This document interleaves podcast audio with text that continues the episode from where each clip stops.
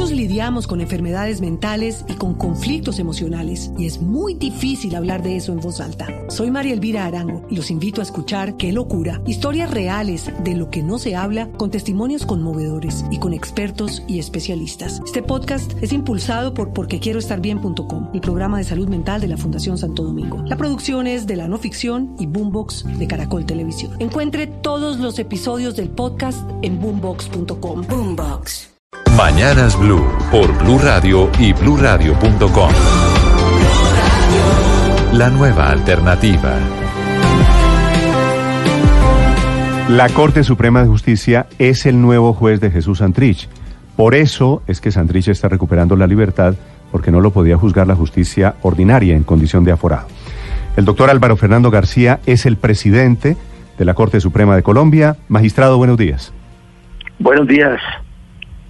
Doctor García, ¿cuál es la situación en este momento ante la Corte del expediente del caso de Jesús Santrich? La Corte acaba de resolver un incidente que se le colocó para impugnar la competencia que había asumido la Fiscalía, y decidió que por el aforamiento que tiene el señor Santrich, según lo expuesto por la providencia del Consejo de Estado, debía ser estudiado su caso como un aforado. Por eso ordenó el envío del expediente a la sala de instrucción creada en la Corte Suprema de Justicia por el Acto Legislativo número 1 de 2018. Ya el expediente llegó a esa sala, ya están estudiando para empezar a tomar decisiones al respecto. Como pueden entender, eso es un caso complejo. No, las decisiones no van a ser en un día o en medio día, van a ser decisiones tomadas con la rapidez que el caso amerita, pero también con la prudencia que un juez debe tener para tomar esas decisiones, máxime si se trata de una sala de la Corte Suprema de Justicia. Doctor García, ¿por qué la Corte Suprema, apenas en agosto pasado, hace 9, 10 meses, había dicho que Santrich no tenía fuero como congresista, y ahora, en mayo, 9 meses después, cambia de opinión y dice que Santrich sí es congresista? Bueno, debemos entender que se trata de salas que tienen unas decisiones independientes y que son decisiones distintas. Nosotros, yo creo que usted se refiere a una decisión de la sala laboral en una habeas corpus. Así es, del magistrado Echeverri, además. El magistrado Rigoberto Echeverri tomó una decisión, que esas decisiones son circunstanciales. Usted sabe que en el caso del habeas corpus se define el problema de uno de los derechos fundamentales, que es la libertad, y en el caso de la tutela se definen sobre cualquier derecho fundamental, pero en ambos casos la situación se estudia en el caso concreto y tiene valor interpartes, y no entra a obligar a las otras salas, y mucho menos a la sala especializada, que es la sala penal en este caso. La sala penal no había tomado una decisión de ninguna clase con respecto a este tema, y por eso está empezando a hacer su jurisprudencia con esta decisión. Por eso no estaba ceñido a ningún precedente o a ninguna decisión anterior suya propia, o sea, a ninguna jurisprudencia o precedente horizontal. Sí. Doctor García, magistrado, si Santrich tiene fuero parlamentario, como efectivamente es la decisión que ustedes han tomado, si salió de la cárcel ayer porque tiene fuero parlamentario, ¿quiere decir que en este momento hay 11 parlamentarios de las FARC producto del Acuerdo de Paz? Esa es una situación que debe resolver la Cámara de Representantes. No podemos nosotros como jueces ir a calificar o a criticar eso. Yo creo que lo que debemos aprender nosotros es a respetar esas competencias.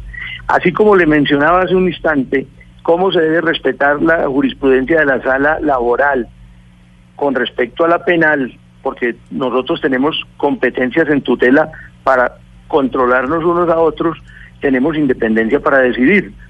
Entonces, así, los distintos órganos del Estado tenemos que aprender a colaborarlos armónicamente, pero a respetar las decisiones. No podría de ninguna manera la Corte Suprema de Justicia decirle a la Cámara qué tiene que hacer, ni al presidente qué es lo que tiene que hacer, así como exigimos independencia a nosotros para que esos otros órganos del poder, que son de nuestro Estado, que no son nuestros enemigos, sino nuestros colaboradores armónicos de acuerdo con la Constitución, respeten también las decisiones de la justicia. Además, yo llamo la atención para que la ciudadanía entienda que mientras las instituciones estén funcionando, la democracia está funcionando, y eso es lo que debemos aprender todos para ser un país grande y democrático, respetar los distintos estamentos del Estado y remar todos al final para el mismo lado, con colaboración armónica, pero respetando las instancias y respetando sobre eso, las competencias. Sobre eso, magistrado, quisiera preguntarle, pues con total respeto, por supuesto, hacia usted, hacia la Corte Suprema de Justicia, ¿qué piensa usted cuando ha escuchado, me imagino, las críticas de las últimas 24 horas en el sentido de que la Corte Suprema permitió la salida de la cárcel de un narcotraficante? Yo, como representante de la Corte Suprema, que no puedo entrar a defender ni a hablar del caso concreto, porque no soy de la sala incluso penal, soy civil, tengo que aceptar que se hagan todos los comentarios, las críticas. Todo lo que se diga es democracia, es que eso es lo que tenemos que aprender, a que se pueda hablar, se pueda criticar, se pueda decir lo que sea, sin que eso nos vuelva enemigos. Yo creo que eso es lo que tenemos que enseñarle a la ciudadanía: democracia, participación, opinión, sin que nos vuelva totalmente enemigos el hecho de que pensemos diferente. Sí. Yo acepto que a algunos no les guste, creo que es normal dentro de una democracia. ¿Qué tal que todos tuviéramos que pensar lo mismo? ¿Dónde estaría la democracia? Magistrado, usted nos decía al principio de esta entrevista que la Corte se va a tomar su tiempo por lo delicado que es el caso. Pero hay un momento importante, y tal vez de los primeros momentos, que es una decisión difícil, es el llamado a indagatoria, en el que, según entiendo, por tratarse de un tema de narcotráfico, tendrían que ordenar la captura de Jesús Santrich. ¿Ese paso se dará pronto? ¿Será en estos días o se puede tomar a semanas? El expediente apenas llegó ayer a la sala de instrucción de la Corte Suprema. Yo creo que ellos tienen que estudiarlo, leerlo, no pueden actuar a la ligera para no cometer errores de los que después nos tengamos que arrepentir. La sala está trabajando intensamente, ellos están interesados en cumplirle al país, en hacer las cosas lo mejor posible, pero no se les puede pedir que actúen atacadamente y sin prudencia, que es la característica de un buen juez. Y entonces, seguramente, en los próximos días nos estarán dando noticias. Procede de la responsabilidad con que tomaron esa decisión. Inmediatamente les llegó el expediente, sí. Comunicaron a la opinión pública que ya lo tenían, que estaban estudiando, y tienen que hacer algunas acomodaciones porque ellos parece que trabajan con una ley procesal diferente. Ellos trabajan ley 600, uh-huh. Y el expediente venía con la 906, entonces esa adecuación y ese estudio les va a demorar un poco, pero están totalmente dedicados a cumplirle al país en esa decisión. Sí. Magistrado García, si solo hasta ayer llegó el expediente a la sala, ¿con base en qué tomaron la decisión de ordenar su libertad? No, a la sala de instrucción. Sí. Me refiero a la sala de instrucción, que es la que le toca la competencia. La sala que tomó la decisión de la libertad, uh-huh. Fue la sala de casación penal, que es la que tiene por ley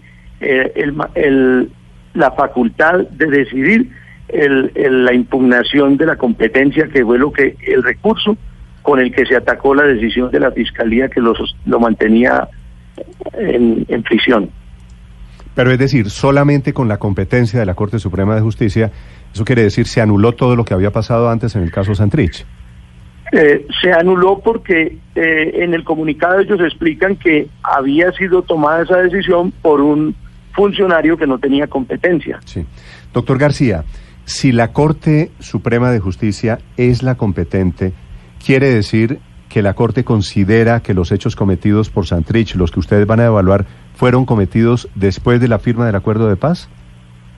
Pues ellos, en materia penal, yo repito que no soy especialista en penal, pero en materia penal se inicia la investigación cuando hay la noticia criminis, y ellos tomarán la decisión cuando ocurrieron los hechos, si ocurrieron y si son sancionables por ellos o no, pero después de estudiarlo. No podrían tomar una decisión antes de entrar a conocer los hechos mismos y a conocer el expediente. Sí, sobre eso mismo, doctor García, hay un tema que está en suspenso y tiene que ver con la Jurisdicción Especial de Paz. Recordemos que la Procuraduría apeló la decisión que justamente tomó la JEP en un principio ordenando la libertad inmediata de Santrich, que es la primera libertad que se ordena justamente el pasado 17 de mayo, y de la misma manera darle la garantía de no extradición. Está pendiente, repito, esa apelación. ¿Qué pasa si la JEP insiste en la misma decisión que tomó en primera instancia? Yo creo que esos son asuntos independientes y de la misma manera que reclamo independencia para la Corte Suprema, creo que la JEP es independiente en sus decisiones y nosotros la respetamos y llamamos la atención también a que todo el mundo la respete para bien del país. Sí. Magistrado García, ¿podría explicarle en general a los oyentes cómo es el proceso, por ejemplo, para que alguien sea aforado, cuáles son los pasos que se tienen que surtir para que una persona la investigue justamente a la Corte Suprema y no a la Justicia Ordinaria? Y si además de eso usted cree que llegó el momento de hacer una reforma al aforamiento tal y como acaba de suceder hace unos meses en España. La calidad de aforado no la discute la Corte como sala plena ni el presidente podría decir cuándo alguien tiene esa calidad o no. En esta semana ocurrieron unos hechos que fueron calificados por distintos estamentos judiciales. El Consejo de Estado tomó una decisión de no quitar la investidura al señor Santrich y la Corte Suprema invoca ese hecho dentro del auto del 29 de mayo para conceder el traslado del expediente a la Sala de Instrucción de la Corte Suprema de Justicia. Esa es la información que públicamente se conoce y sin poder entrar en los datos del expediente, porque realmente tampoco los conozco, sabemos que está valiéndose de lo que el Consejo de Estado dijo. Eso es lo que el comunicado nos ha dicho a la opinión pública, ustedes lo conocen, sí. Que basados en que no se le quitó la investidura, entonces la tiene y por eso le reconocieron el aforamiento. Magistrado García. Ahora la segunda pregunta de si es hora de hacer una reforma. Toda la justicia anda desde hace un tiempo con la necesidad de una reforma. Nosotros somos conscientes de esa necesidad, somos partícipes, no somos enemigos de la reforma como a veces se nos ha dicho. Nosotros queremos hacer una reforma para bien del país. Lo que pasa es que queremos que sea una reforma donde verdaderamente se cambie la justicia que le llegue al ciudadano, no una reforma simple de política como quién nombra a quién o que nos quiten unas facultades de designación de algunos funcionarios del Estado, que es necesario valorar si lo cumplimos bien o si hay otra entidad que la debe cumplir mejor, pero que no se limite a eso la reforma de la justicia. Magistrado, volviendo al caso Santrich como parlamentario, ahora con el fuero y seguramente se va a posesionar en las próximas horas, ¿podría ser extraditado? Yo esa decisión no podría tomarla ni decirles ahora qué pienso de eso. Yo creo que esas son decisiones que tiene que tomar los órganos competentes, que no es ni la sala plena de la Corte Suprema de Justicia, sino en su momento, si se decide que sí puede ser extraditado, dará el concepto la Corte Suprema de Justicia. Si lo conceden, será también competencia del gobierno si la concede o no. Es decir, la eventual extradición de Santrich ya no depende de la JEP, sino va a depender también de la Corte Suprema. Hay competencias. Yo creo que en este momento tiene que respetarse las competencias. Ya la JEP dio una... Por eso le estoy preguntando, doctor García, ¿quién es el competente ahora sobre Santrich, sobre la eventual extradición de Santrich? Sobre la extradición yo no me atrevería a dar ahora un veredicto porque no soy la persona que me corresponde.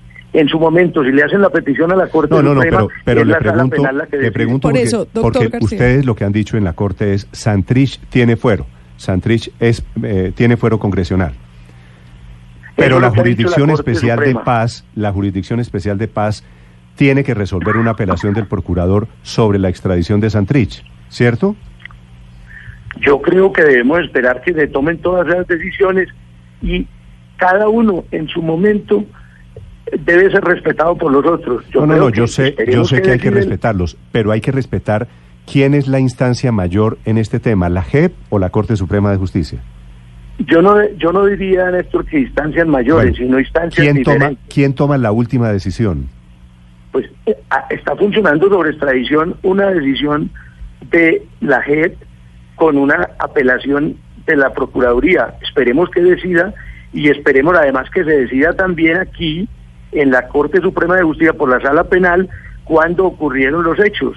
Pero es decir, la nueva condición de Santrich significaría que si la JEP autoriza la extradición de Santrich, ¿la Corte tendría que también ratificar esa autorización?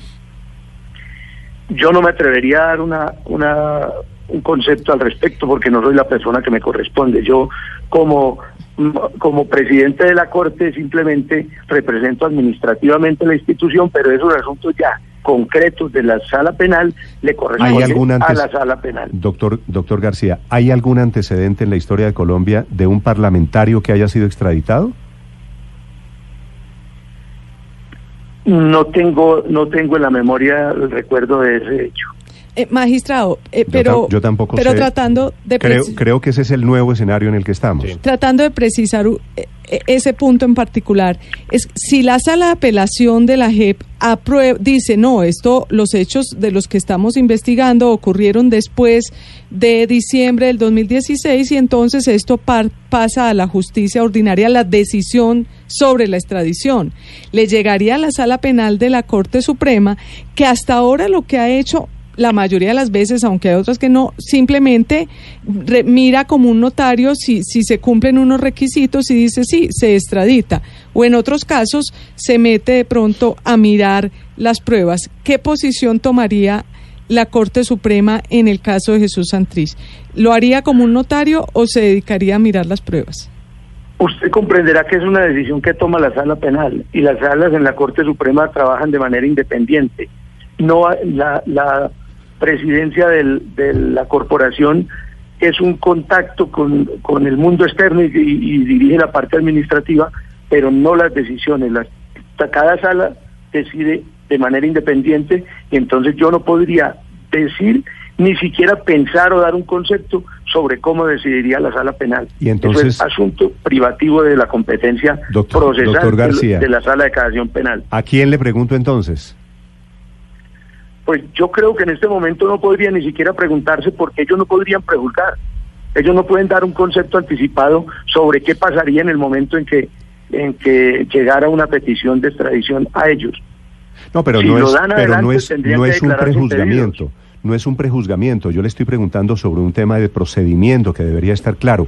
¿Quién toma la palabra final sobre la eventual extradición de un parlamentario, del señor Santrich? En su momento, cuando le llegue a la sala penal, ellos dirán si son competentes o no. Okay. Es un asunto procesal. Sí. Muy bien. Doctor García, le agradezco estos minutos.